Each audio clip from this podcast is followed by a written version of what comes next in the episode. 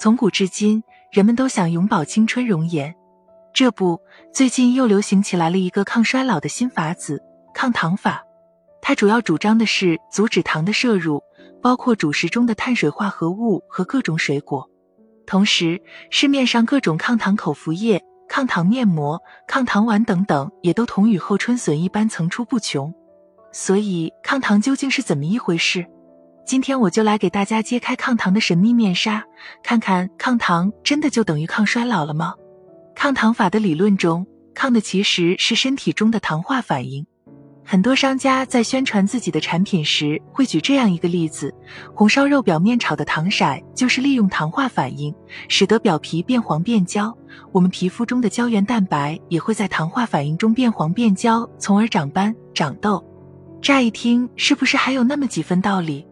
有个锤子道理，这里他们所提到的糖化反应，指的是一种非酶促糖化反应，就是不经过酶的作用，我们吃进去的糖直接和蛋白质相结合，生成了一种叫做 AGEs 的物质。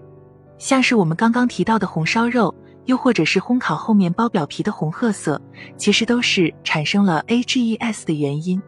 但是面包红烧肉表面变黄变褐，跟我们皮肤变黄根本就不是一码事儿。面包和红烧肉产生糖化反应的条件，都是要有九十五摄氏度以上的高温。我们谁的体温也不能到九十五摄氏度吧？所以说，我们身体里的糖化反应根本不会那么快就发生。因此，糖化反应虽然确实是使得我们皮肤衰老的原因之一，但是它绝对不是最主要的原因，甚至影响微乎其微。我们平时熬夜、晒伤对皮肤衰老造成的影响才是主要因素。由此可见，商家口中糖化反应对应的皮肤衰老都是夸大其词。糖化反应不过就是我们体内正常的反应。糖在我们体内除了参与缓慢的没有酶参与的糖化反应，更多的参与的是有酶参与的糖基化反应。在糖基化反应过程中，糖和蛋白质会经过酶的作用，转化成能量被我们所吸收。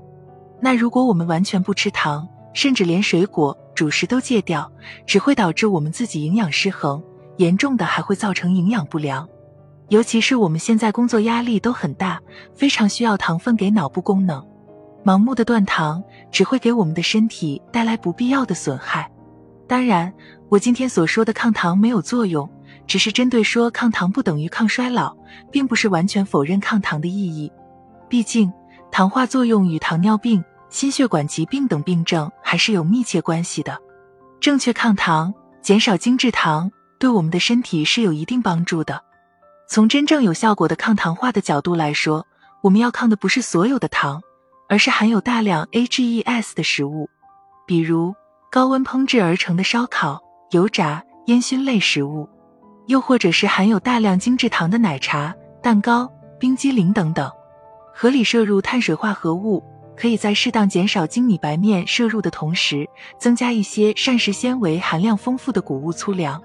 对于市面上的抗糖产品，现在还没有权威研究可以证明什么成分可以真正实现抗糖化。现在市面上很火爆的抗糖丸里，主要成分也不过就是一些抗氧化物质，要么就是天然植物提取物，另外一些就是胶原蛋白。听起来倒像是别的保健护肤品换了个外套，好卖到更高的价格。其实刚刚提到的像是抗氧化物质，我们多吃一些水果蔬菜也就能轻松获得了。经过今天的讲解，我们都知道了抗糖和抗衰老中间可不能画上等号。紫外线可比 AGEs 对我们皮肤造成的伤害大多了，与其抗糖，倒不如平时注意防晒，避免紫外线损伤来得更直接。